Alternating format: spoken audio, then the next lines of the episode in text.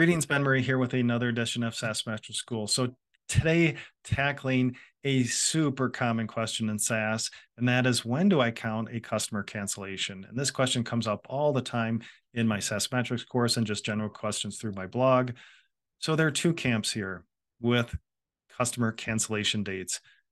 One is when the customer lets us know, so that indication date. So maybe it's September, they're subscription expires in December and they're letting us know in September. Now, often I see customer success like to cancel or to record this as a cancellation in September. Of course, that's not all the time. Everyone differs, but it often comes up that we see the date being recorded as that indication date.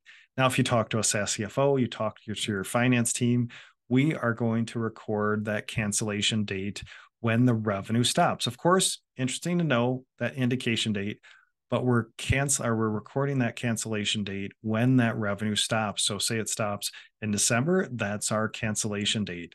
And this is important because it affects SaaS metrics. So when that logo stops, that customer stops, it affects our customer retention numbers. When we look at gross dollar retention or gross revenue retention, net revenue retention, of course, it's going to affect our retention numbers when that revenue drops off.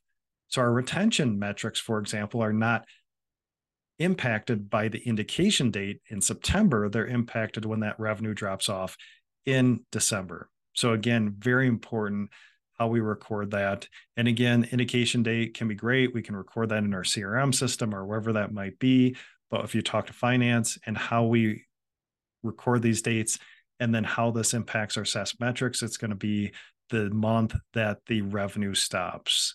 Uh, so this is a common question that comes up. Which date are we recording? And of course, you can record both, but from a data perspective, it's going to be when our revenue stops.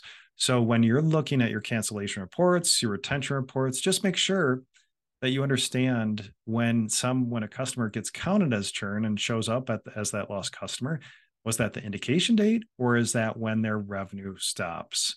So important to get that right and just clarify internally which date we're using. Of course, your finance team is going to use when the revenue stops. So little insight, uh, just addressing a common question on customer cancellation dates. Thanks.